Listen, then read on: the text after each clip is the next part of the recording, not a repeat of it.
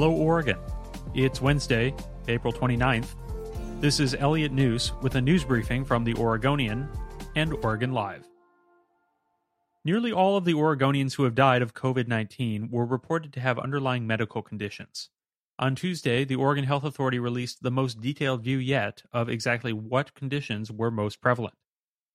The health agency's examination of 73 coronavirus related deaths in the state found that nearly 60% of those who died had heart disease.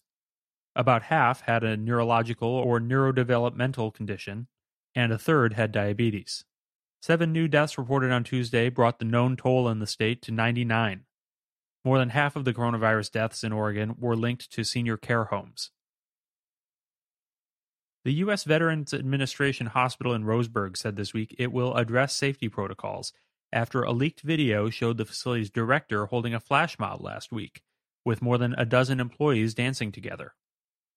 The video, obtained last week by the Oregonian and Oregon Live, showed facility director Keith Allen holding a boombox, blaring Neil Diamond's Sweet Caroline, and leading a parade of 16 staffers past clinical staff wearing hospital scrubs and into a small office space.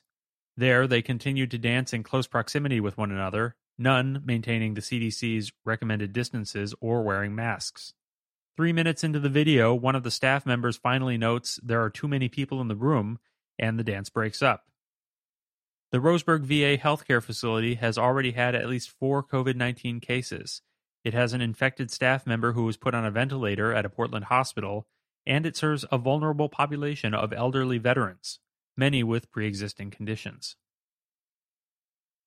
Outdoor recreation in the Pacific Northwest is slowly reopening, starting with state parks in Washington. Washington State Parks announced Monday that most park sites will remain open to the public for day use only, starting May 5th, more than a month after closing to help stop the spread of the coronavirus.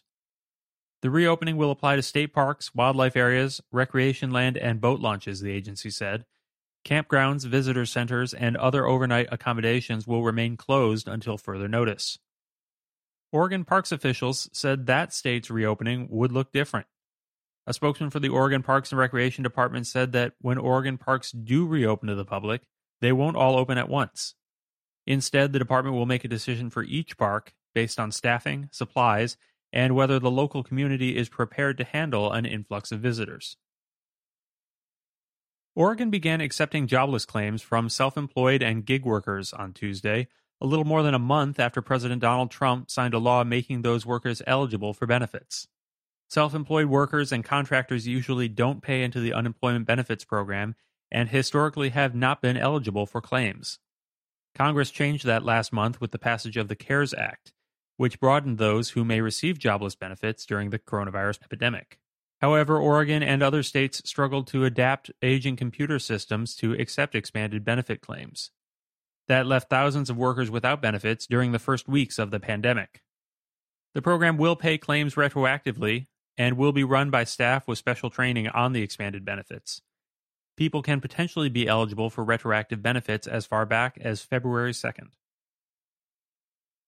The city of Portland said it's going to take a closer look at giving people walking or riding bikes ways to easily maintain social distancing, either by installing temporary barriers on some streets to slow down traffic, by restricting vehicle access to other streets, or by creating pop up bike and pedestrian areas in parts of town. Commissioner Chloe Eudaly, who oversees the Transportation Bureau, made the announcement on Tuesday afternoon. City officials said they could start making some of these changes, such as installing barriers or restricting vehicle access on so called neighborhood greenways, as soon as next week. Other changes are likely weeks away. The proposed changes come as the city has seen a dramatic decrease in vehicle traffic, up to 50% in some areas, as a result of the coronavirus pandemic and dramatic social distancing guidelines. While traffic is down, speeding remains an issue, and safety for people walking and biking has been a concern for transit advocates for years. Last year, Portland saw its deadliest year for traffic fatalities since 1997. Portland officials watched in recent weeks as denser cities including Seattle, Denver, New York City, and others rolled out detailed plans to give pedestrians and cyclists more real estate on city roads to help maintain social distancing. Thanks for listening. For more news, pick up a copy of The Oregonian or visit OregonLive.com.